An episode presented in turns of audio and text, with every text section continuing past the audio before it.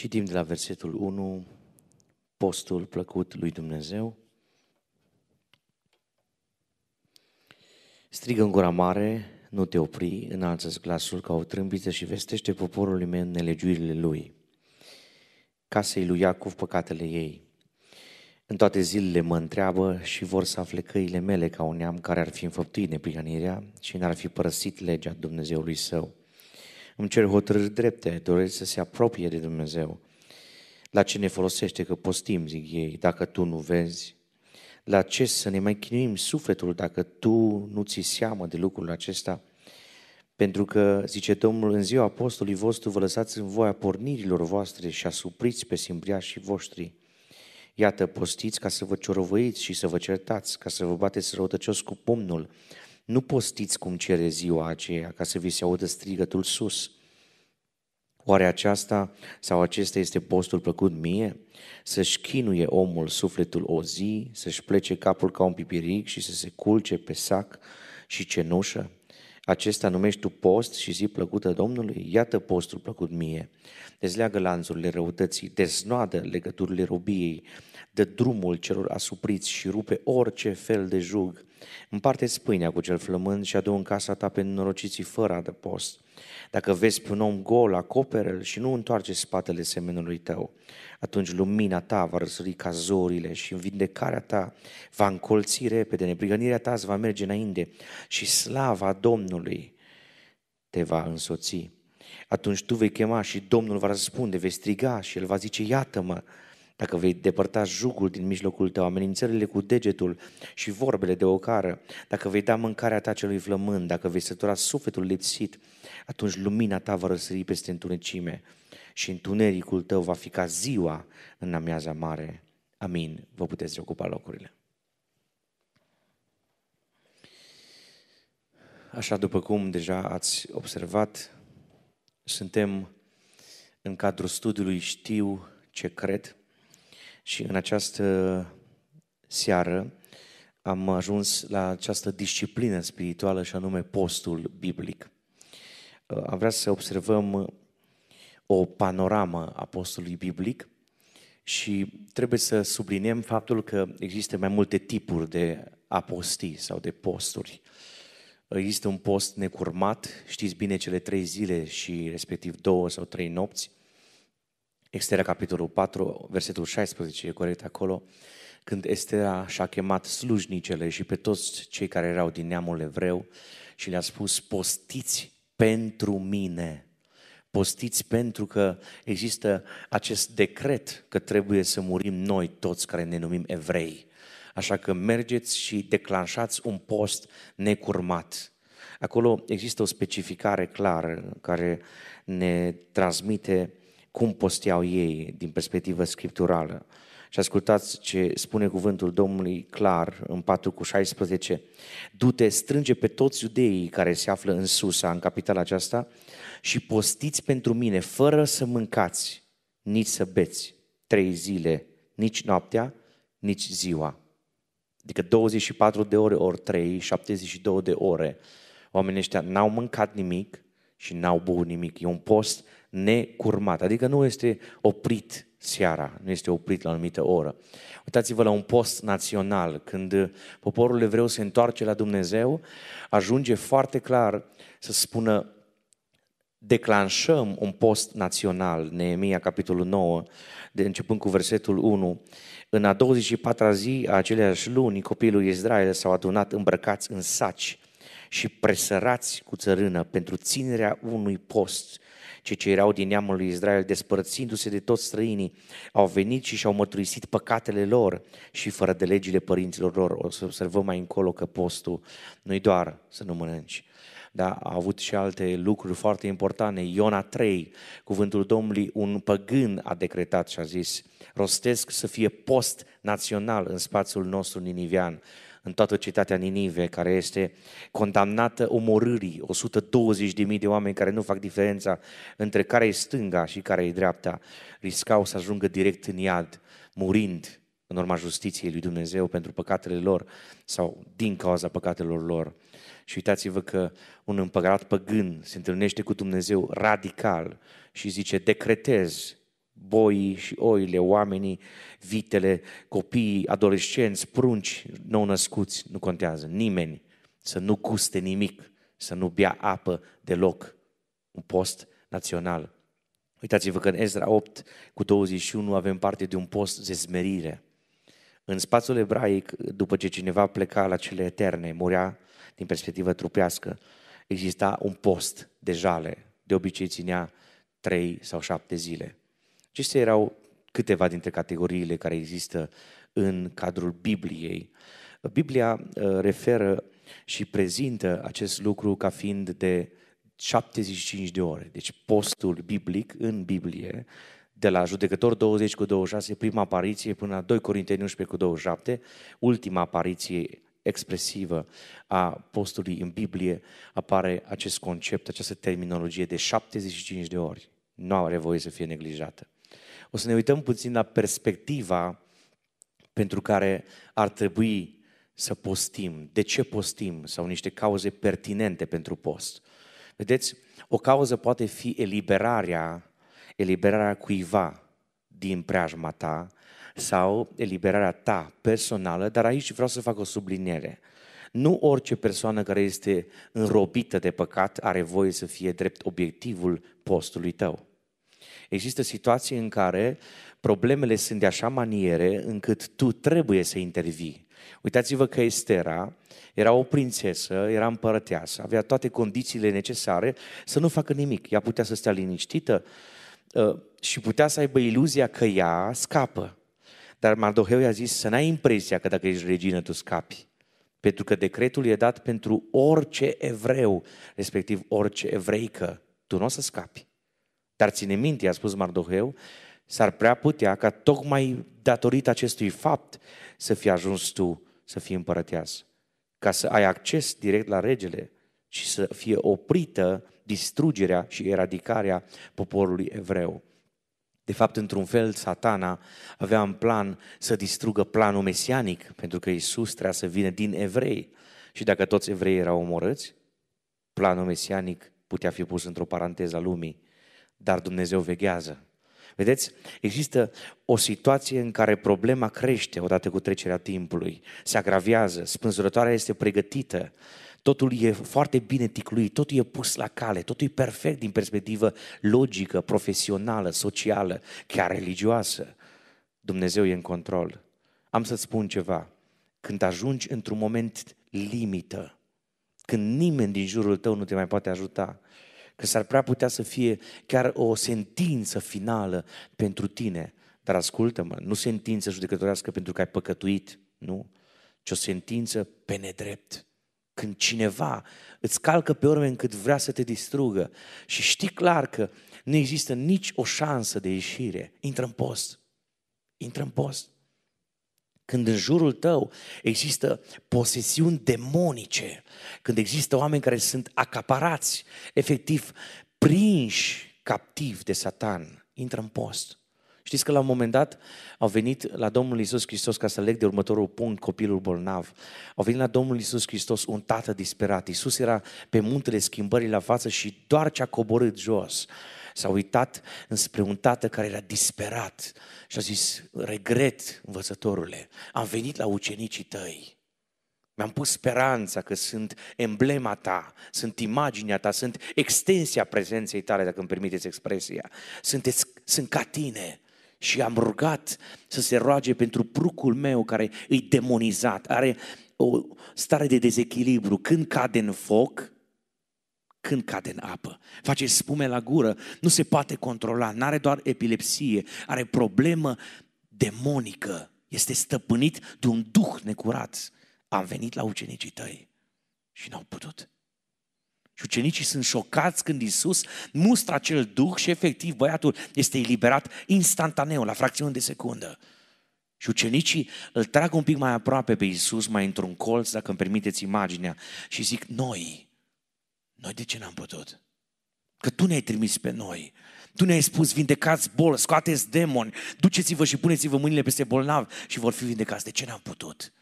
Și Isus se uită în ochii tuturor, în ochii ucenicilor și le spune, voi n-ați putut, pentru că voi n-aveți în spate background-ul meu spiritual. Pentru că astfel de tipuri de demoni nu ies decât cu post și cu rugăciune. În fața unui demonizat nu poți merge cu povești. Nu poți merge cu păreri, cu așa zise principii. Trebuie să ai în spate ceva. Am să-ți dau un sfat. Când nimic nu mai merge în ceea ce trebuie să faci. Și știi că e voia lui Dumnezeu asta. Și știi că e planul lui Dumnezeu. Când nu mai merge nici rugăciunea, când citirea Bibliei devine o stare în care te simți sec sau rece, fără efect, când nimic nu mai merge, ia postul. Ia timp pentru post. Pentru că sunt cohorte demonice care afectează mintea, afectează privirile, afectează auzul, afectează nările, mirosul, afectează buzele tale, mâinile tale, picioarele tale, întregul tău organism. Și astfel de tipuri de demon nu ies afară decât cu post și cu rugăciune.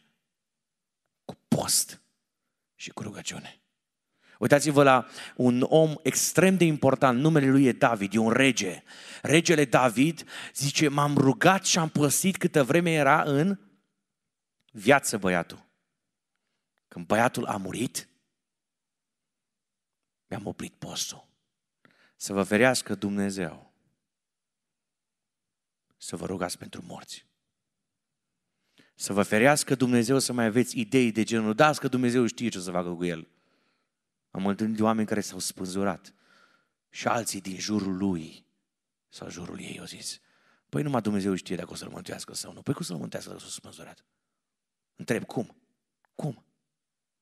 De ce trecem peste Scriptură când suntem emoționați de un eveniment? Biblia rămâne Biblie. Egal cine în cauză. Cine și-a luat viața, a comis un omor și a mers în iad. Ne pare foarte rău pentru astfel de cazuri. Dar noi nu schimbăm Biblia. Noi nu organizăm părăstași, nu aprindem lumânări pentru morți. Noi nu postim pentru morți. Nu. Nu ne permite Scriptura asta. Băiatul care s-a născut într-un mod nelegitim a murit. Pentru că Dumnezeu a zis, pentru că ai călcat principiile lui Dumnezeu în picioare, băiatul care se va naște va muri. E important să ne jucăm cu Dumnezeu. Dar nu era greșit că David a postit pentru băiatul ăsta câtă vreme era în viață. Dacă există o boală accentuată, nu știu, o boală terminală, nu e greșit să postești. Vedeți? Chiar dacă David avea background-ul lui, avea istoricul lui, avea problemele lui, avea factura lui care trebuia să o plătească. Trebuia să depună și să-ți plătească factura aia al păcatului lui. Dumnezeu nu l-a condamnat ca postit. E corect și pertinent să postim pentru o cauză de boală. Uitați-vă că fapte 13 cu 2 zice, pe când posteam și ne rugam, Duhul Sfânt a zis, puneți-mi deoparte pe Barnaba și pe Saul pentru chemarea pe care le-am făcut-o, pentru lucrarea la care am chemat. Nu lua decizii. Ascultă-mă ce spun. Nu lua decizii prin prisma circumstanțelor. Nu lua decizii că îți vine să iei decizii. Oprește-te. fă timp să te rogi. Înainte să trimiți CV-ul ăla sau înainte să dai acordul că te angajezi, postește. Înainte să iei o decizie pentru viitorul tău, pentru partenerul tău de viață, nu doar pentru că îți place foarte mult de fata aia și în sfârșit ți-o zis da, că te-o respins destul până acum. Nu, nu-i suficient. Postește. Stai și postește la dispoziția Domnului. Caută fața Domnului, roagă-te. Postește pentru cauza asta de a alege corect. Să alegi după voia lui Dumnezeu. Alege corect. Să știți că e foarte important postul în alegerea și luarea unor decizii. Nu-ți merge ceva la job, nu rapid raporta, nu, nu pot să înțeleg pe oamenii ăștia care instant fac plângeri penale. Am să vă transmit ceva dacă sunteți online. ce cu voi? Hă? Cam ce cu voi? Reveniți-vă. N-ați auzit că există sistem de a posti? Nu-ți merge bine în viață? Ai o problemă, nu riposta rapid, nu rapid sari, sare țandra, dintr-o dată, las că te rezolv eu. Ai grijă. Dacă Estera așa reacționa, risca să fie distrusă ea și neamul ei. Ai grijă cum reacționezi. Tu ai o armă specială. Arma ta e postul. Postește înainte să iei decizii. Înainte să alegi în viață. Nu alege așa copilărește, că asta e viața, asta e conjunctura doar. Da, Dumnezeu te călăuzește, cum se spunea, prin circumstanțe, dar nu circumstanța în sine îți generează ție o alegere. Și faptul că analizezi cazul, că te rogi, că postești, că tu cauți fața lui Dumnezeu într-un mod real. Uitați-vă la perspectiva aceasta foarte importantă, dragii mei. Și anume, există cauze periculoase și chiar păcătoase pentru post. Uitați-vă că unii posteau ca să aibă motive să se laude. Știți ce a zis fariseul care a intrat în templu, care erau, vis, erau vis-a-vis unul de altul? Vameșul era pe o parte, fariseul pe o parte altă. Nu conta în ce parte să dea din templu, nu asta conta. Dar fariseul a zis, Doamne, eu, fii atent, eu postesc de două ori pe săptămână. Fii atent, ai grijă ce faci cu mine. Adică eu postez ca să am argument să spun despre asta. Eu nu postez pentru că vreau să am o relație bună cu Iacve, cu Dumnezeul lui Israel. Eu postez pentru ca să am motiv să mă laud. Fiți foarte atenți. Niciodată nu postiți să vă vadă cineva. Nu postiți, vedeți, Isaia 58 spune, degeaba umbli ca un pipirig, degeaba ai o, o tendință să arăți că postești, ești așa mieros, ești așa mai închis în tine, nu mai vorbești cu nimeni. Nu-i normal, nu-i normal să fii blocat, nu-i normal să fii un om care areți, te faci încruntat, ar, aricios, nervos. Nu, nu, nu, când postești, nici nu trebuie să-ți dea seama oamenii. Tu nu postești pentru oameni, tu nu postești pentru imaginea ta, oamenii nici măcar nu trebuie să se sesizeze că tu postești. Se poate întâmpla să-și dea seama pentru că te servește cu ceva și tu nu o să mănânci, dar tu nu o să zici, o, n-am voie că eu postesc. Nu. Tu o să fii foarte gentil și foarte atentă și nu o să reacționezi. Dacă își dă seama, e problema lui, tu nu minți. Dar nu faci asta ca să te lauzi. Ascultați ce spune cuvântul Domnului. Evreii au început să interpreteze postul într-un mod eronat și au început să postească pentru cauze greșite. La ce ne folosește nouă că postim, zicea el? Dacă tu nu vezi, adică tu trebuie să vezi, Doamne, că noi postim. Tu n-ai ce să faci decât să intervii, că noi postim. Cum adică? Sunt oameni care vor să-L controleze pe Dumnezeu și spun noi postim că vrem să-L punem pe Dumnezeu undeva în spate, să fie la pedale, să învârtă roata vieții și noi să-L teleghidăm. Să zicem, pe aici ne ducem, pe dincolo, asta faci. N-ai voie să miști în stânga, dreapta. Ai grijă că de nu mă asculți, mă și las de pocăință. Deja te-ai lăsat, prietene. Tu ești lăsată de multă vreme. Tu nu, tu nu ești cu Dumnezeu. Tu nu postești ca să-L telighidezi pe Dumnezeu, tu nu forțezi mâna lui Dumnezeu când postești, tu când postești te așezi în voia lui Dumnezeu, tu te pui în genunchi față de cer, te-am numit postul proșternirea trupului, tot ce e în tine se pune pe mut, pe off, pe bloc dacă vrei. Firea ta pământează începe să își piardă din drepturi, din prerogative, din dorințe, din cereri. Firea pământească nu are dreptul să controleze viața ta în timp ce postești. Tu te proșterni. De ce credeți că evreii trebuiau să fie îmbrăcați în sac? Adică să nu li se vadă fața, să nu aibă nici o iluzie că pot să privească ceva mordar și pe cap să le fie proșternută cenușă. Asta înseamnă așezare totală. Umanul nu mai conta. Nu mai conta ce doresc ei. Egal, egal ce își doreau ei ca oameni. În momentele în care posteau, ei demonstrau că interesează doar sufletul lor să fie proiectat spre Dumnezeu. În context contemporan, dragii mei, noi nu mai îmbrăcăm în saci. Nici fetele nu se îmbracă în saci, că se îmbracă decent. N-au fustele mulate, da? Ok? În regulă? Ne îmbrăcăm în saci, ne îmbrăcăm normal. Când tu postești, nu trebuie să ai o îmbrăcăminte diferită. De fiecare dată când stai în fața lui Dumnezeu sau în fața oamenilor sau pe stradă, trebuie să fim îmbrăcați decenți. Amin? Într-un mod decent trebuie să umblăm pe stradă. Aici se zice amin. Amin, Doamne ajută. Și noi, de fiecare dată, trebuie să reprezentăm pe Dumnezeu în societate. Că postim, că nu postim egal.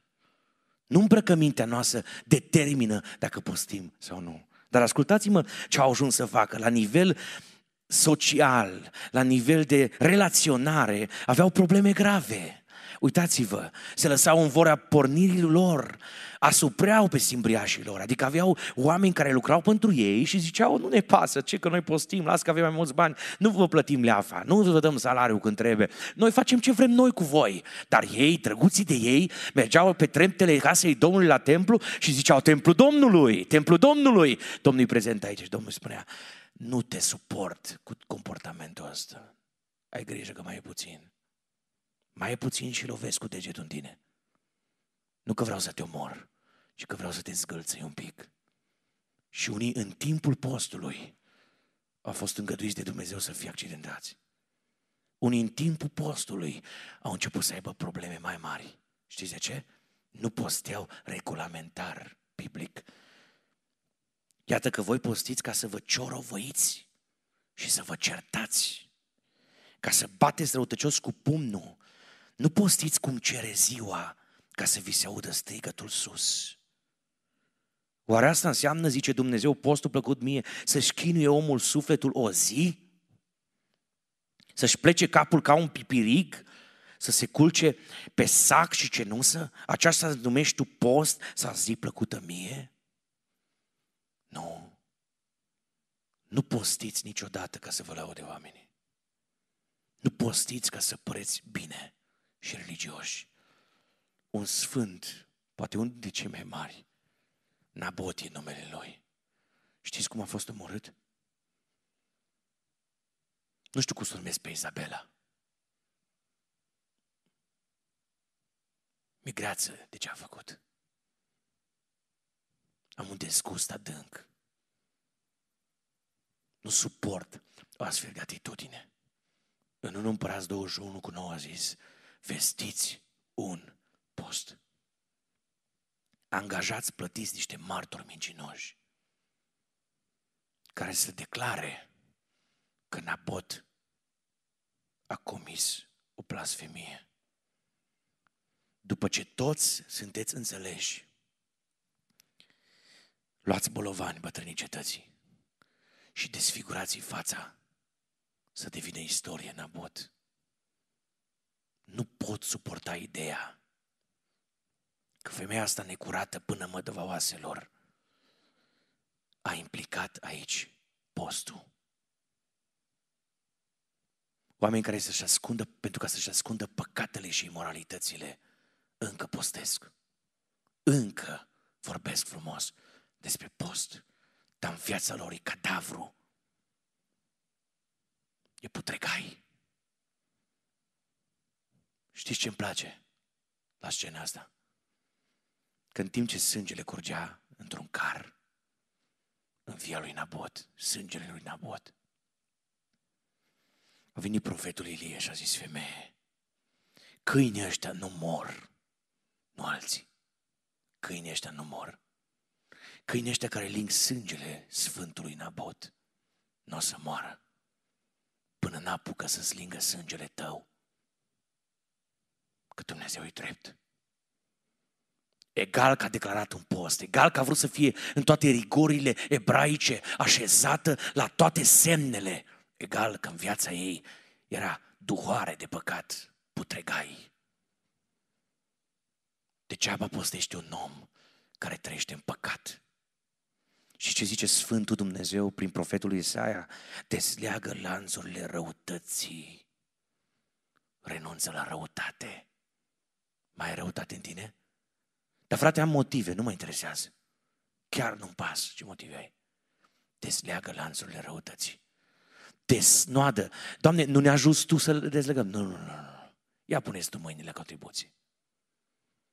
Cum l-ai legat pe frățiorul, așa desleagă-l. Cum ai nodat și de câte noduri ai făcut, așa desnoadă. Exact tu. Doamne, dar nu vrei să faci un show că piatra e pusă pe gura mormântului lui Lazar. Nu zici, gata, pocnitură din degete să sară piatra. Nu trimiți un înger ca atunci când vei învia, că a coborât un înger din cer. Nu-i faci pe ăștia să cadă toți jos. Nu vrei show-uri, lumini, show, să sară cineva. Nu vrei ca la hărbiți. Nu, nu, nu vreau. Nu vreau. Ia du-te tu acasă și rezolvă problema. Dați piatra la o parte. Voi ați spus-o. Voi dați-o. Voi ați sigilat mormântul lui Lazar. Voi desigilați-l. Nu religiozitate, ci o trăire curată cu Dumnezeu. Vedeți, sunt oameni care zic, e postul Paștelui, ne abținem, mâncăm de post, nu știu de care alimente, cum. Eu nu cred nimic din toate astea, de aia nu le prezint că nu le știu și sper să nu le țin minte odată. Da, și după ce a trecut postul Paștelui, dau niște banchete, domnule. Trist e că unii sunt botezați la evanghelici. Ce mai fac pe la nunți să te ferească Dumnezeu? Nu știu. Nu mai intru în detalii că nu ne ajunge timpul pentru lucruri de astea. Uitați-vă la procedee, cum să postești. Ascultați ce zice Neemia, într-un context în care era durere, asta însemna durere, dragilor. Asta nu era ușor. Vrei să postești corect? Există un sistem, există ceva care trebuie să fie atașat, să fie efectiv împreună cu postul tău. Părăsește păcatul. Ascultați ce spune versetul 2. După ce au vestit un post național, cei ce erau din neamul lui Israel, despărțindu-se de toți străinii, au venit și și-au mărturisit păcatele lor și fără de legile părinților lor. Degeaba au zis, gata, postesc azi, dar în mintea mea e murdărie, în privirile mele este vulgaritate, pornografie, în mâinile mele există păcat pe care îl derulez prin masturbare. Egal, nu, nu, nu, nu, postul nu e suficient, tu trebuie să te oprești. Despărțire de rău să te oprești din păcat. Prescripția asta biblică nu-i pentru biserica din secolul I, nu-i pentru oamenii din Vechiul Testament. Prescripția asta biblică e pentru noi. Oameni buni, dacă nu ne întoarcem la lege și la mărturie, la cuvântul lui Dumnezeu, dacă nu-l facem o prioritate pentru viața noastră, egal cum ne numim, egal, să fim oamenii cei mai buni, oamenii buni ajung în rai, ajung oamenii mântuiți, oamenii care sunt etici, care totul la semne în viața lor, nu ajung în rai. Ajung oamenii mântuiți. Cu etica oamenii pot merge direct în fundul iadului. Ascultați ce au mai făcut ei când posteau la postul ăsta național. Biblia zice, după ce au șezut jos, au citit în cartea legii Domnului, Dumnezeului lor, a patra parte din zi și o altă parte a patra parte din zi și au mărturisit păcatele și s-au închinat Domnului Dumnezeului lor. Cât ține o zi? Hm? 24 de ore? 24 împărțit la 4 cât din 6? Voi vă puteți imagina că oamenii ăștia s-au rugat 6 ore în mărturisirea lor. Și vă puteți imagina că încă 6 ore au citit din Biblie. 6 ore, frate. Când ai citit ultima dată o jumătate de oră pe ceas din Biblie. Șase ore oamenii ăștia au stat cu legea în palme și cineva le-a citit din lege. N-aveau o lege proprie, n-aveau un sul propriu ca noi. Șase ore. Asta da post. Să-ți iei o zi pe săptămână în care să zici scot telefonul. Apropo, care va muri, dacă vă uitați telefonul acasă, șapte ore pe zi, într-o zi. Eu n-am murit. Bine că au fost vreo de mesaje după aia, asta e altceva. Dar nu trebuie să răspund în ziua aia. Asta e motivul pentru care ne-am pus să răspund la timp. Că mai uit telefonul. Și prin asta îmi demonstrez mie dacă sunt dependent de el sau nu. Când cobor pe scări și se aproape te să ies, mă pot întoarce înapoi. Și îmi zic mie, Caleb, ești dependent? Nu. Nu arată. O zi fără telefon. Asta e viața. Nu murim. Uitați-vă ce spune versetul 4. Clar, care era motivul pentru care ei au strigat cu glas tare către Dumnezeul lor. Și spune versetul 5, au început și au zis, sculați-vă și binecuvântați pe Domnul Dumnezeul vostru din veșnicie în veșnicie. Binecuvântați să fie Domnul și numele Tău cel slăvit, care este mai presus de orice binecuvântare și de orice laudă. Numai Tu, Doamne, ai făcut cerurile, cerurile, cerurilor și toată oștirea lor și pământul cu tot ce este pe el, mările cu tot ce cuprind ele. Tu dai viață tuturor acestor lucruri și oștirea cerurilor se închină înaintea Ta. Preamărește-L pe Dumnezeu. În ziua postului, ține minte, deparasează-te de orice păcat mărturisește-ți păcatele. Deconectează-te de la factori perturbatori. Renunță la prietenia care în ziua postului te pot ispiti. Pregătește-ți inima pentru ispită după 40 de zile de post. Tupeu maxim la Satan. Știți de cine s-a apropiat? De cel mai sfânt om din istoria lumii. Și l-a ispitit. Ai impresia că noi scăpăm? Hm. Nu. N-ai cum să scapi. Aș vrea să vedem câteva lucruri, trei întrebări. Când să postești? E foarte important ca postul să ți-l planifici. Cum recomand eu dacă vrei să postești, de exemplu, mâine, e foarte important ca din seara aceasta de la ora 0, acum nu suntem fanatici 0000, nu, nu neapărat. Adică din seara aceasta înainte să te așezi să te odihnești, tu îi spui Domnului în rugăciune, Doamne, eu mâine postesc. Din seara aceea, toată noaptea, ziua următoare, cât poți mai mult dacă se poate până seara, să nu mănânci nimic, să nu bei nimic. Abstinență totală. Acum, voi sunteți în floarea vârstei, dacă nu chiar mai înainte de ea. Adică sunteți foarte puternici. Dacă la vârsta asta nu puteți posti, nu știu ce o să faceți până la 50 de ani. Vreți să ajungeți, nu? Dacă nu la răpire. Deci, oricum, nu scăpați de mine nici în rai.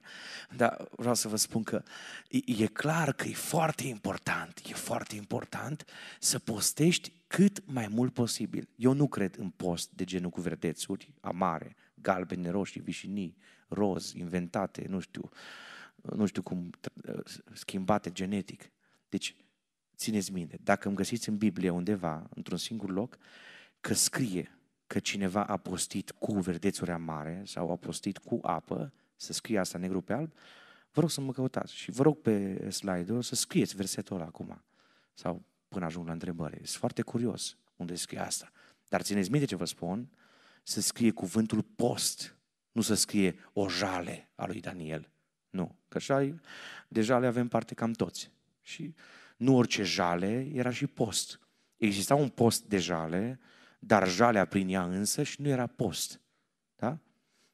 Dacă, de exemplu, o fată vrea să mănânce numai, nu știu ce vrea să mănânce, eu nu mă pricep, n-am de gând, să și vede, slăvi să fie Domnul pentru asta, am oameni care mă iubesc foarte mult pentru asta, alții care mă iubesc mai mult, dar înțelegeți ideea, vreau să vă spun că dacă cineva, un băiat sau o fată, vrea să țină o cură de slăbire, să nu-i post, mi-a zis un, un băiat odată, ă, m-am îngrășat foarte tare, intru în post să slăbesc. Nu, no, am vrut să zic somn de voie. Postește până cât vrei tu, că ăsta nu-i post. Asta e cura de slăbire. Eu nu sunt specialist în nutriție și nici n-am de gând să mă fac, dar vreau să vă spun că postul e una și cura de slăbire este alta. Motivația pentru post nu are voie să fie una a slăbi. Dacă postești mult și slăbești, asta nu e o problemă, se zice, numai la unii. Dar ați prins ideea, ok? Deci, înțelegeți?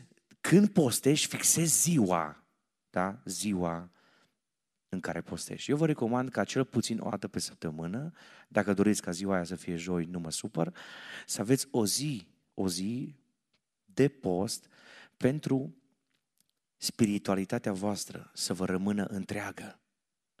E necesar. Omul are tendințe, are ispite, are tot felul de convulsii spirituale, are tot felul de atacuri care sunt din partea celui rău. Și postul pe tine te ajută dacă ai măcar o zi de post pe săptămână. Poți posti de câte ori vrei tu. Ai grijă când postești să nu o faci dintr-o motivație greșită și să nu postești dezechilibrat. Am auzit oameni care au postit și că 5 zile continuu. Nu vă recomand mai ales dacă n-ați postit niciodată, nu-i corect și nu găsim argument biblic să intri în post dintr-o dată lung. Mai este câte un băiat care zice, atâta postez pentru fata asta până o să accepte să fie soția mea. Mere și viceversa. Da, m-au zis și de la fete, nu vă liniștiți. Nu e normal să postești pentru asta. Dacă tu știi că e voia lui Dumnezeu, dacă voi doi vă aflați într-o relație de prietenie, dacă dintr-o dată a început să intre ceva între voi și identificați că e o lucrare străină, nu-i greșit să postiți. Nu-i greșit, e corect, e biblic să postiți împreună, dar ai grijă, motivația pentru post să fie una în conformitate cu Scriptura. Da? Este oameni care spun, pentru că mi-au făcut cu tare om, cu tare faptă negativă, eu să intru într-un post până îi se întâmplă ceva rău. Este lucrare satanică. Să nu are nimic cu Dumnezeu. Nu știu, probabil că sunt oameni care postesc să mi se întâmple rău, dar nu mi se întâmplă. Da? Slăvit să fie Domn pentru asta. Că cine ne păzește este Isus Hristos. Am auzit oameni care sunt uh, supărați pe evangeliștii care predică direct și ar vrea să le taie cauciucurile. Încă nu au apucat, nu din cauza că o parchez într-o curte, ci nu au apucat încă, nu că n-ar vrea unii. Dar vreau să vă spun ceva, dragii mei, noi întotdeauna când planificăm postul, trebuie să avem o motivație corectă. O să vă căsătoriți și voi trebuie să știți că în conformitate cu Scriptura, abstinența intimă de la intimități e clară, preschisă în Biblie atunci când postești. Relațiile intime, bineînțeles că vor fi valabile pentru voi doar după căsătorie, sunt interzise. Eu prezint învățătura asta compactă, de aceea vă spun acest amănunt. Cum să postești? E foarte important să-ți fixezi o cauză, una, două, cel mult trei. Deci nu e normal să postești pentru tot orașul. Da? Nu e normal să postești pentru toată zona. Deci postul nu e aruncare așa la întâmplare cu zaruri.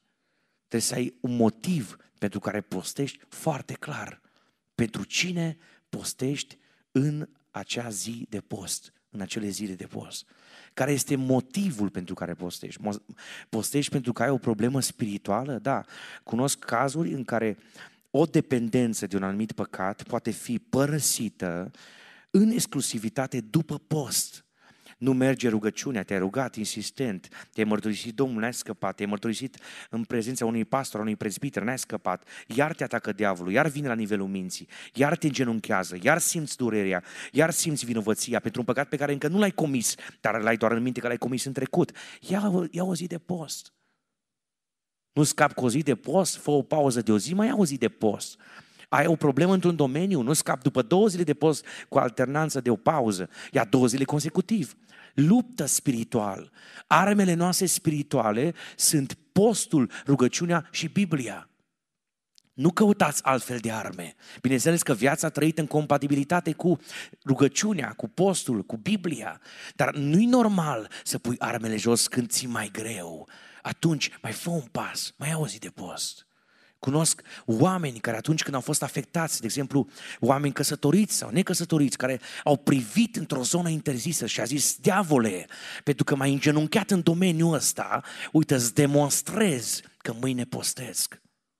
Mâine postesc cu dedicare, cu predilecție specific împotriva la acest păcat. Și după ziua aia de post a fost mai puternic spiritual și a controlat ochii mult mai bine, a fost mult mai atent la ce privește, ce gândește, ce rumegă, ce derulează ca scenarii la nivel de minte. Postește în colaborare cu rugăciunea. Postul și rugăciunea scot demonii afară. Postește în colaborare cu milostenia. Ascultă ce spune Biblia, vă recitesc din cartea Isaia. Împarte spâinea cu cel flămând. Dar nu cu orice flămând. Un așa zis flămând m-a sunat recent, a spus la candidații de botez. Și mi-a zis, acum zic asta că poate mă de online, să știe că nu s-a jucat cu Domnul mi-a zis, uh, biserica, Betania, pastor, așa? Am zis, da. Frate, m-au dat afară din casă. Scenariul era foarte bine pus la punct, perfect, dacă priveai uman. M-au dat afară din casă părinții și vin din zona cu tare înspre Cluj. Mă puteți primi în seara asta acasă la dumneavoastră? Frate, vezi că scrie în Biblie că dacă nu mă primești, nu-L primești pe Iisus. Bă, probabil că mă simțea vinovat. Era să-i fac o casă nouă. Și de avem liber, riscam să-i deschid camerele. Și zice, dă un, nu, dă un telefon la un diacon. Bă, să și știa cam tot. Fă ceva să mă primești în seara asta. Duhul Sfânt mi-a zis, întreabă-l dacă îți dă numărul de telefon al unuia dintre părinții lui. A zis, nu vă aud. Cum? Deja nu mai auzea. A început să nu mai audă. Am zis, da, vă rog frumos să-mi trimiteți pe WhatsApp numărul de telefon al uneia dintre părinții dumneavoastră, cel pe care îl considerați cel mai ușor de abordat și care e ușor de convins, că poate vi-l conving pe părintele ăsta să vă primească înapoi. Că în Cluj chirile sunt mari. De unde vii dumneata chirile mai mici? Nu vă zic și orașul, că după aia poate îl găsiți. Așa, da? Și au zis, nu, n-am înțeles. Repet, am zis, dați-mi, vă rog frumos, numărul de telefon al uneia dintre părinți. Au zis, bine, bine, pa, la revedere. Ați prins ideea? Era un mincinos. Era un fals. S-a vrut să mă fenteze. Imaginați-vă că eu aș fi sunat cu bună credință, credul, pe cineva din biserică sau din altă parte. L-aș fi cazat, nu știu, într-o pensiune și m-aș fi trezit că duce cu el tot de pe acolo. Dacă era de la mine acasă, era lucru manual. Dacă ajungea în altă familie, trebuia să-i plătesc daunele, nu? Și vinovat. Nu e important să auzi vocea Duhului? În lucruri trecătoare. Dau un alt exemplu. Vrei să-ți cumperi o mașină, da? Păi, ci că există samsare, sau cum să ăștia urmiți? De ăștia care se ocupă cu adevărul pe jumătate. Sau adevărul ca mic. Sau un adevăr de-a lor. Și tu vrei să-ți cumperi o mașină, te uiți pe mobile.de, nu vă dau detalii cum să faceți băieți, că voi știți deja, vezi. Da. Intri frumos, să-ți cauți mașina ta, asta e tot, tot, tot, e, e și șlefuită, e perfectă, ci că e a unui profesor, dacă se poate chiar profesoară, care e în pensie, deja merge numai 5 km pe lună. Ați prins ideea? Adică totul e ticluit și tu vrei să iei mașina. Și are numai 150.000 de kilometri, dar are vreo 15 ani de vechime. Nu știu cum a făcut asta. Mai mult parcate decât în mers. Da? Dar vrei să-ți iei mașina și tu vrei și îți place și dai telefon și rezervi, îți iei un bilet că 50 de euro numai pe la Nuremberg în Germania, mergi rapid într-un par de mașini, îți iei mașina, pe drum încoace, se oprește. Tu l-ai semnat contractul, ai cumpărat-o? Lucru manual. De ce n-ai postit o zi înainte de asta? Cunosc băieți care înainte să-și ia mașina, le-a vorbit Duhul Sfânt.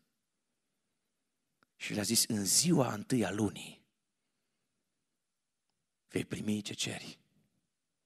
Și în 1 iulie din anul ăla era pe drum cu mașina dinspre țara aia de unde a dus-o, spre România. Și nici în zi de azi n-are probleme la mașină. De ce nu postești pentru lucruri? Tu zici, frate, soră, oh, pe chestii mici, ce? Să implică Dumnezeu unde astea? Da, zic că implică. Dacă îl implici, că nu o să-ți vină să te oblige, să zică, hei, nu o lua pe aia că e prea gri, că nu știu ce culoare. Nu o să zic. Dar de ce nu l-ai întrebat? Că rămâi cu o daună de vreo 5.000 de euro, că o țin service jumate din an și uite că e problemă. Dar o mașină se schimbă, da? Dar dacă te însori greșit, ferească Dumnezeu. Postește.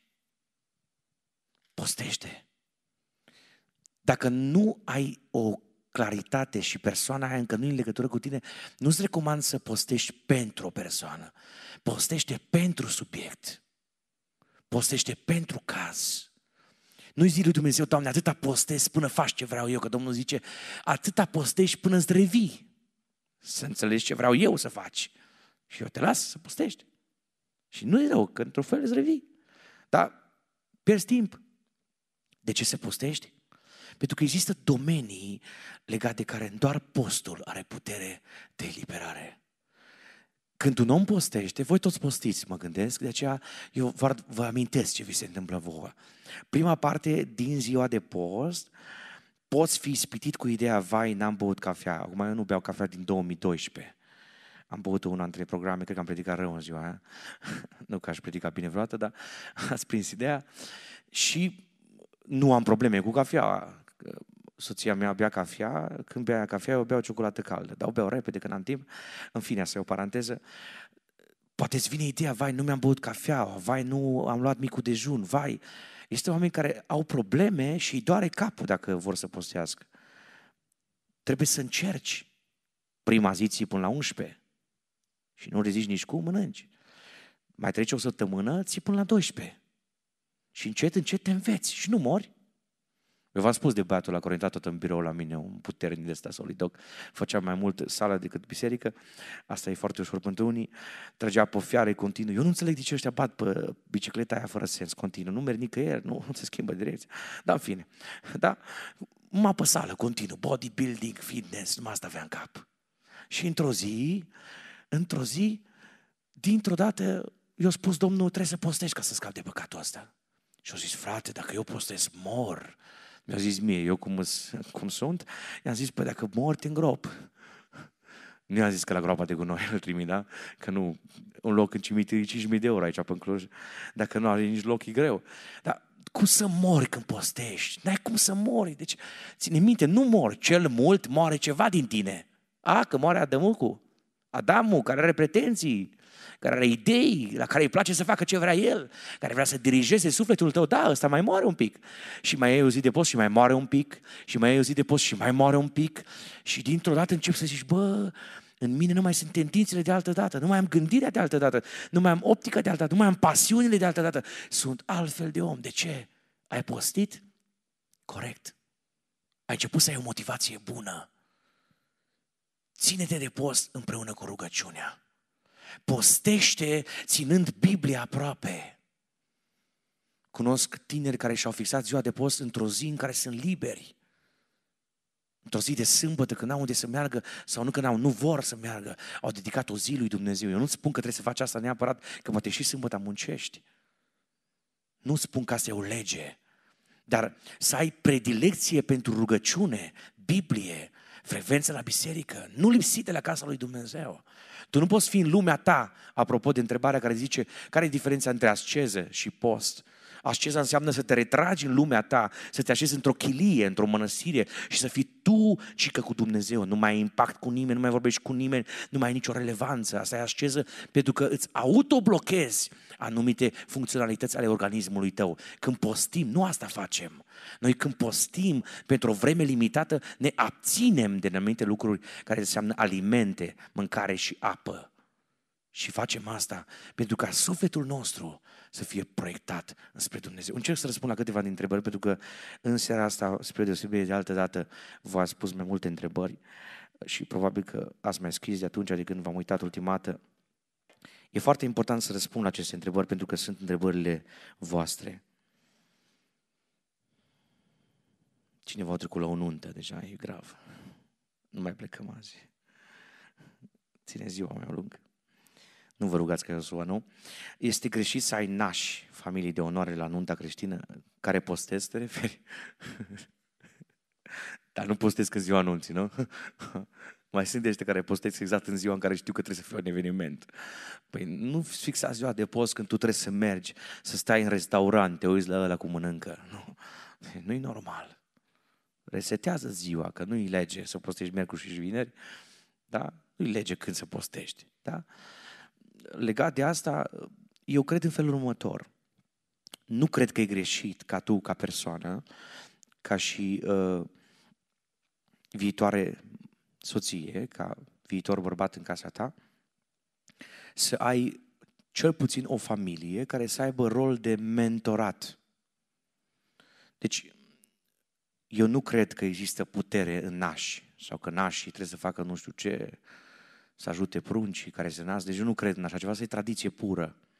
Dar nici nu cred că e greșit ca tu, începând să-ți întemezi o familie, fiind o celulă nouă, să ai o familie matură spirituală. Să ai niște oameni de încredere pe care, de exemplu, să-i rogi la un moment dat, uite, noi avem o situație la noi acasă. Poate nu ajungi să spui detalii, că păcatele nu-i bine să le spui la naș, dacă nu-s pastor sau prezbiter, că dacă îți poți.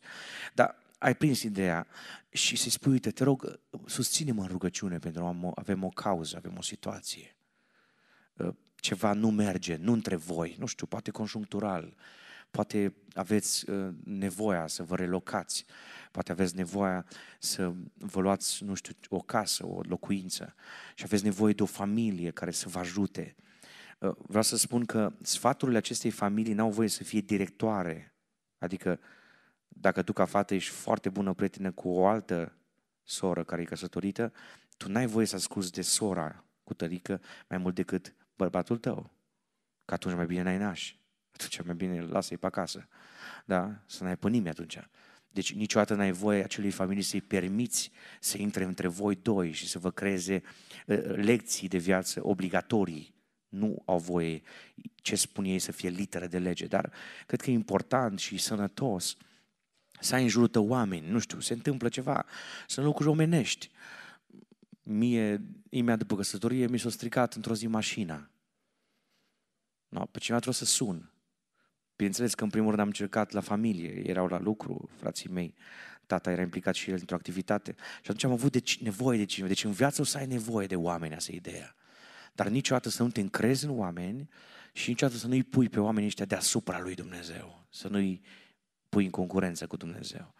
Ai grijă familia să fie matură. Dacă ă, familia pe care ți-o alegi pentru a fi o familie de onoare, cum o numim noi, o familie specială care să aibă putere de sfat, are în cap numai marea, numai distracția, numai lucruri firești. Ai grijă ce familie să alegi, pentru că te poate influența vrând, nevrând, o să simți nevoia. Dar dacă îți dai seama că după o vreme ă, te influențează greșit în familia ta, nu e nicio problemă dacă te îndepărtezi de familia aia.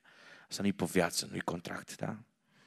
Tot ce nu crește spiritual familia ta trebuie să fie îndepărtat. Aici mergea un amin. Dar visom, uh, nu. Da. Cum trebuie procedat în cazul în care postul nu poate fi ținut din motive medicale? Dacă motivele medicale sunt obiective și sunt pentru o vreme, Dumnezeu știe cât putem. Da, de exemplu, s-ar prea putea să fie obligatoriu necesar să iei un anumit medicament la o anumită oră. Interesează-te dacă din perspectivă medicală nu poți lua medicamentul acela, de exemplu, mai spre seară și să fie, nu știu, atât la 12 ore sau la 24 de ore poate trebuie lua medicamentul.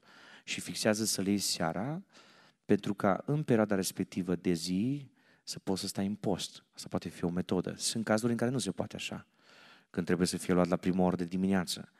Eu cred că dacă iei doar medicamentul acela și iei puțină apă, nu îi supăra Dumnezeu pe asta. De exemplu, există cazuri epileptice în care cineva, dacă nu-și ia medicamentul, are riscul să aibă probleme și problemele pot fi foarte grave.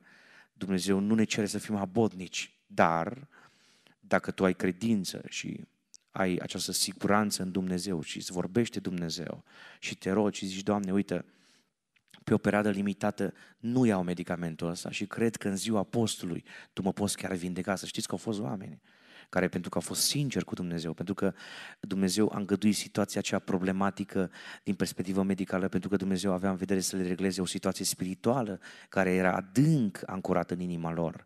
Și când li s-a rezolvat problema lor spirituală, Dumnezeu a și hotărât chiar în ziua apostolului să-i vindece. Deci, găsiți că există această perspectivă. Eu nu vă spun că trebuie să vă aruncați medicamentele, pentru că Biblia uh, uneori a folosit un fel de medicamente. De exemplu, lui Ezechia a spus, ia o turtă de smochine și pune-o pe rănile tale. Da? Ceva care avea probabil și o esență, dar nu aia a vindecat. Deci rănile nu au fost vindecate din cauza acelei turte de smochin, ci pentru că Dumnezeu a lucrat în momentul ăla. Trebuie să fiți foarte echilibrați, deci nu lucrați habodnic, nu vă luați zile lungi de post, nu le luați într-un mod, pentru că există unii care din mândrie, ca să se poată lăuda mai apoi, eu am postit 10 zile continuu. Nu e normal. Noi nu postim ca să zicem cât am postit. Fixați ziua, postește, roagă-te și stai înaintea lui Dumnezeu și dacă e o excepție, n-ar fi rău să iei legătura cu pastorul bisericii locale de unde ești sau cu un dintre prezbiteri și să te sfătuiești legat de problema aceasta.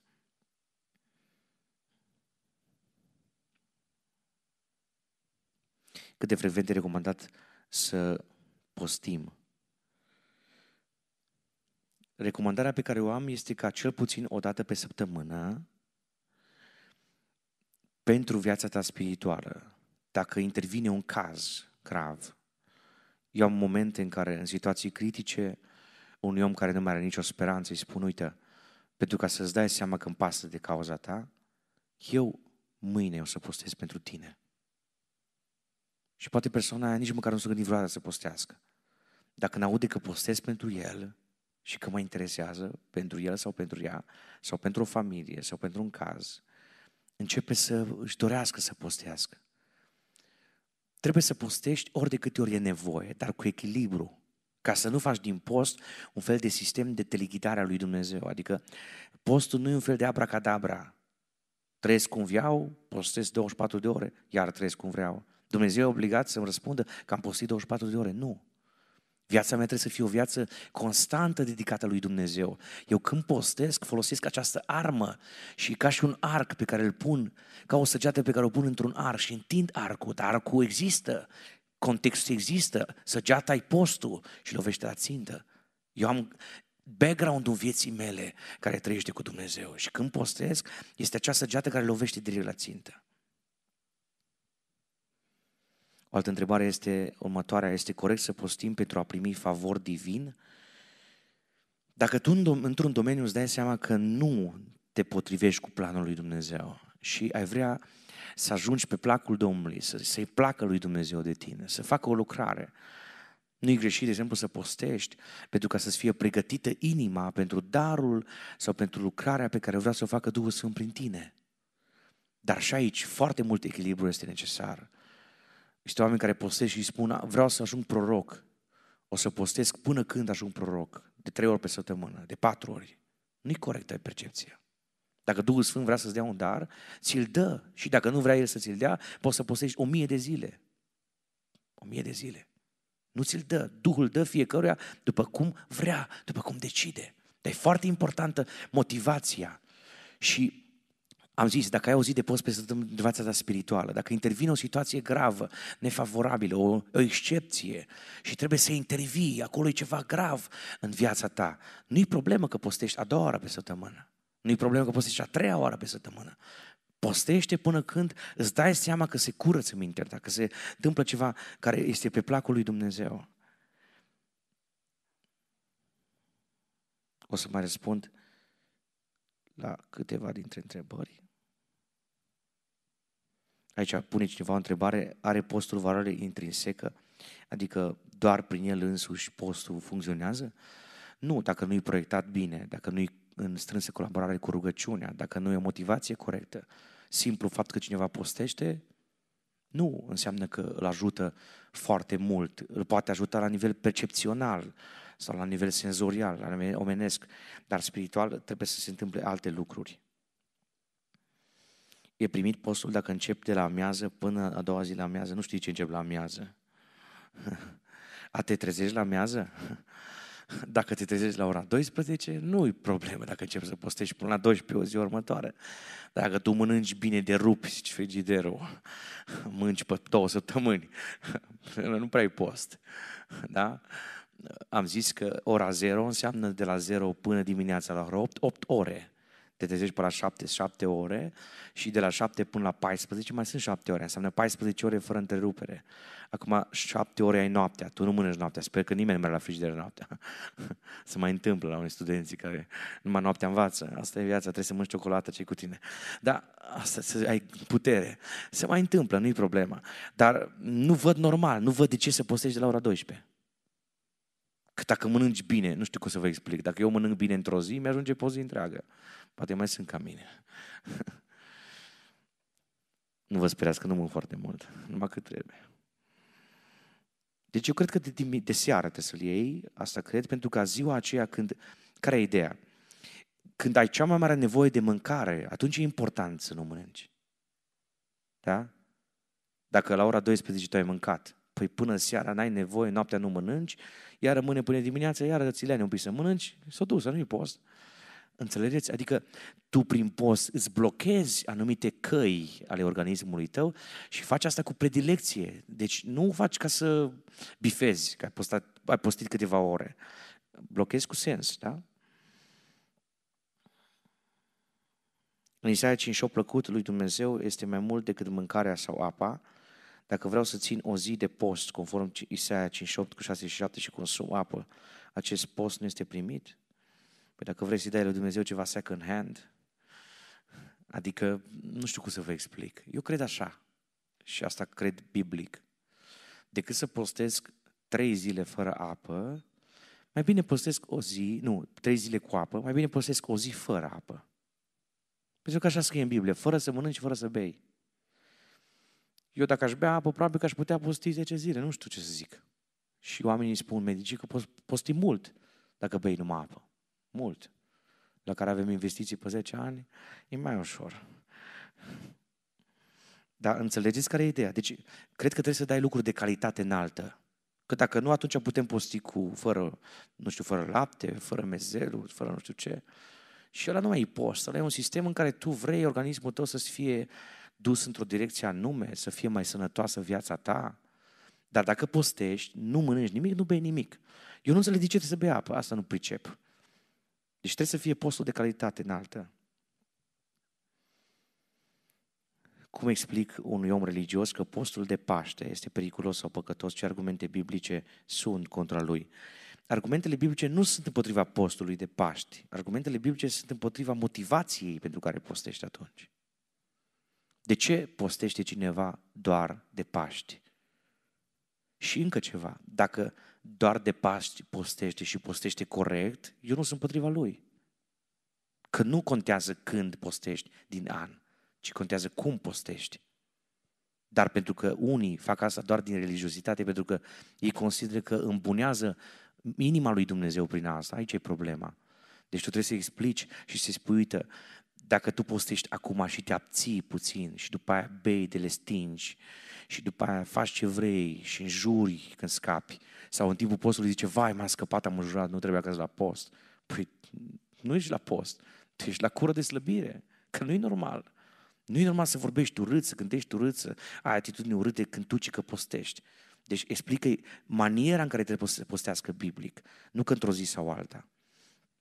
În ziua de azi, care post e mai benefic, postul alimentar sau postul de la internet, cu tot ceea ce presupune asta.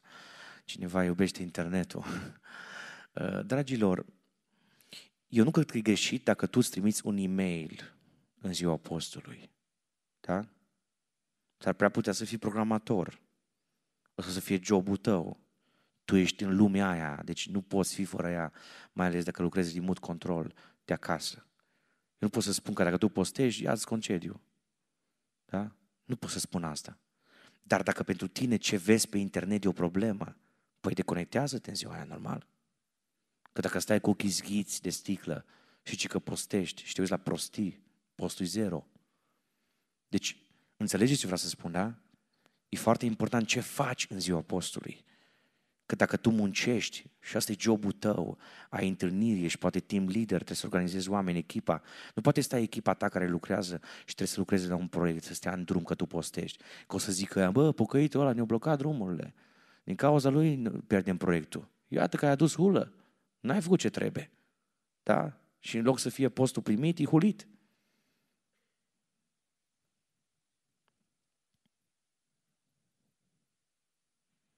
Aici cu verdețul rămare v-am spus. Bă, dar săracii Daniel ăsta, mă, din Biblie, îl cam terfelez oamenii. Că posti cu verdețuri, că a fost slăbuț. Păi vă știți că Daniel din Biblie a fost unul dintre cei mai tari oameni din Biblie, spiritual vorbind. Până la 90 de ani. Pe cine ajunge ca Daniel? Înțelegeți? Păi ăsta a fost în stare să blocheze un sistem de alimentație publică în spațiul babilonian. E ca și cum ai ajunge la Casa Albă și avea curajul să spui domnului Biden, eu nu mănânc ce îmi spui tu. Păi tu cine te crezi, mă, fie de praf? Putea să zică. Deci tu nimeni în drum, tu ești un român slăbuț, fără viitor. Noi te omorâm în secunda doi. Rapid ți-am găsit metode să te distrugem. Daniel nu a stat cu verdețuri. Nu, nu credeți că Daniel a fost un om slab? Eu vă întreb ceva. În noaptea aia când am fost în groapa cu lei, am mâncat verdețuri? Să fim corecți. Că a avut o jale în care a mâncat doar ce a vrut și ce a simțit că poate mânca pentru că a fost greu. Asta nu înseamnă că toată viața lui. Aici am ceva cu examene, asta trebuie să răspund. Cum trebuie procedat legat de post în perioada de sesiune de examene? Adică există perioade în care putem alege să nu postim pentru o perioadă limitată. Păi bă frate, vrei note mari? Eu numai cu post am luat note mari, voi cum știu cum voi. Pe aveam trei examene pe zi, patru câteodată și la ora 14 trebuia să vin din București la examen, la tren, la Cluj. Am dat patru examene într-o zi. Ziua am postit, că am avut chef să mănânc. Deci, nu cred că în ziua sau într-o perioadă în care ești mai extenuat, ai dreptul să nu postești. Eu cred că atunci când ești mai extenuat, trebuie să postești mai mult. Dacă îți dai seama că nu te poți concentra și ai o problemă la nivel de organism, da, poți fi o excepție. Dar nu văd din asta o lege. Deci când ai o situație mai dificilă în contextul tău personal sau social sau de școală, eu atunci aveam, posteam mai mult. Câte cauze putem aduce înaintea Domnului în ziua de post? De exemplu, ținem post pentru tineret, pentru înfrânare, sau e ziua de post și cauza? Aici depinde de la situație la situație. S-ar prea putea să fie un caz foarte grav pe care tu simți să nu-l asociezi cu altă situație. Da? E o zi de post cu predilecție pentru o situație care e pe viață și pe moarte. Acum, voi trebuie să acceptați ideea că Estera, când a proclamat postul acela, n-a postit pentru alte cauze. A zis clar, postim să nu ne omoare. Postim să nu ne omoare. O cauză corectă în contemporaneitate este pentru observatorul copilului în familie. Și cred că este o cauză corectă de post în contemporaneitate. Că s-a vărăt păsunas legea într-un mod incorrect. Și pentru asta suntem supărați. Și nu-i normal. Dar să știți că dacă noi postim, chiar dacă e dată legea asta, Dumnezeu are putere să o retragă. Amin? Slăvit să fie Domnul. E foarte important motivul pentru care postești. Da, dacă nu e o cauză excepțională și gravă, nu e greșit să o asociezi cu altă cauză. Asta nu e o greșeală. Depinde de la caz la caz, situația diferă.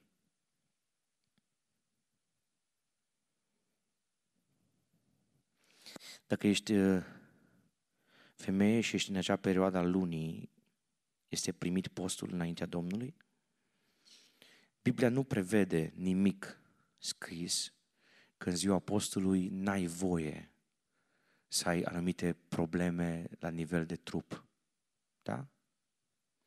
În acea perioadă, dacă ești dedicată lui Dumnezeu, dacă ești cu curăție de inimă, nu-i greșit să fii înaintea lui Dumnezeu un post. Nu-i greșit. Un argument pentru care pot să vă spun asta este că atunci când femeia care avea hemoragie de 12 ani, care nu se oprea, ea a zis, mă voi apropia de Domnul Isus și dacă reușesc să mă ating de poala hainei lui, cred că voi fi vindecată. Deci nu există o prescripție biblică clară în care, dacă ești în acea perioadă, să nu stai înaintea Domnului. După ce veți fi căsătorite, da, vă repet, atunci când aveți relații intime cu partenerul de viață, nu puteți fi în post. Asta e singura prescripție biblică. Da? Și cum e la cina Domnului, de exemplu, eu cel puțin, duminica, nu mă știu vreodată să fi mâncat doar excepțional prin Harul Domnului, duminica, de când am fost mic, am fost învățat în familie că postim, duminică de dimineață, și în momentul în care ești în ziua Domnului în post, bineînțeles că acele legături intime nu pot să existe pentru că ești în post. Dacă tu ești dedicată lui Dumnezeu, repet, și dacă ești în acea perioadă care nu depinde de tine ca organism, ca persoană, nu poți stabili, nu-i greșit să fii în post. Nu găsim un argument biblic pentru care n-ai dreptul. Dreptul de a nu fi în post este în momentul în care cineva are o problemă spirituală, nu corporală.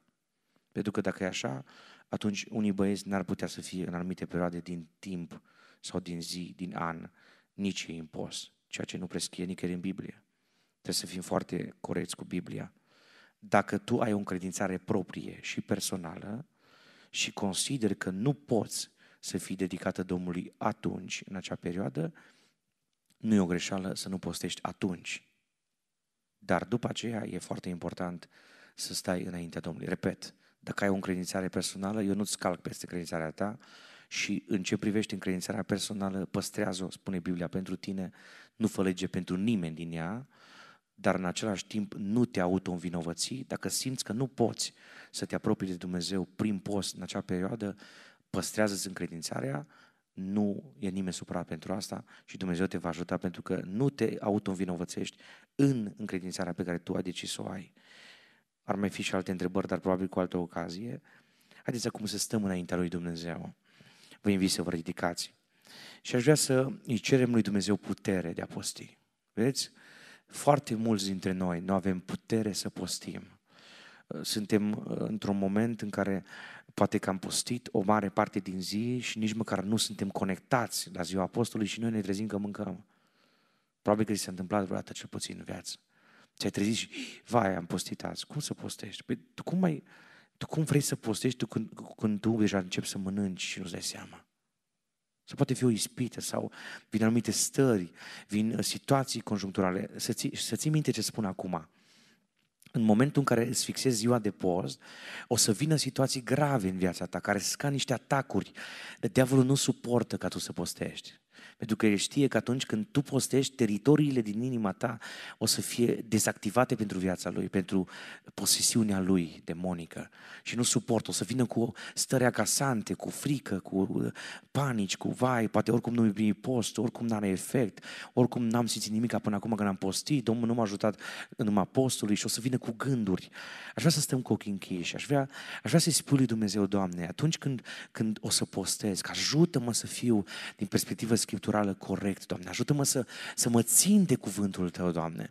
Ajută-mă să iubesc această practică spirituală și în lupta mea spirituală să nu mă las îngenunchiat, să nu mă las învins, să nu mă las căzută de anumite stări. Poate o să vină situații conjuncturale de ceartă, de discordie, o să vină tot felul de stări care apasă pe viața ta și după ce vine starea aia, diavolul zice, nu mai posti. Am să spun ceva, chiar dacă ai greșit într-o zi de post, nu pune armele jos, nu începe să mănânci să-ți mai pese de nimic, nu, Spune Domnului, Doamne, uite, am greșit, îmi pare rău. Recunosc falimentul ăsta, recunosc insuccesul ăsta, Doamne. Dar o să continui și următoarea parte a zilei să postesc. O să continui să stau în prezența Ta. O să continui să caut fața Ta, Doamne. Mă interesează să ajung la un nivel spiritual în care Tu să fii bucuros pentru viața mea spirituală. Tu să te lauzi cu lucrările pe care le faci prin mine și puterea Domnului va fi arătată și în dreptul Tău. Intrăm cu toți în rugăciune. Stăm înaintea Domnului și mulțumim Domnului pentru seara aceasta.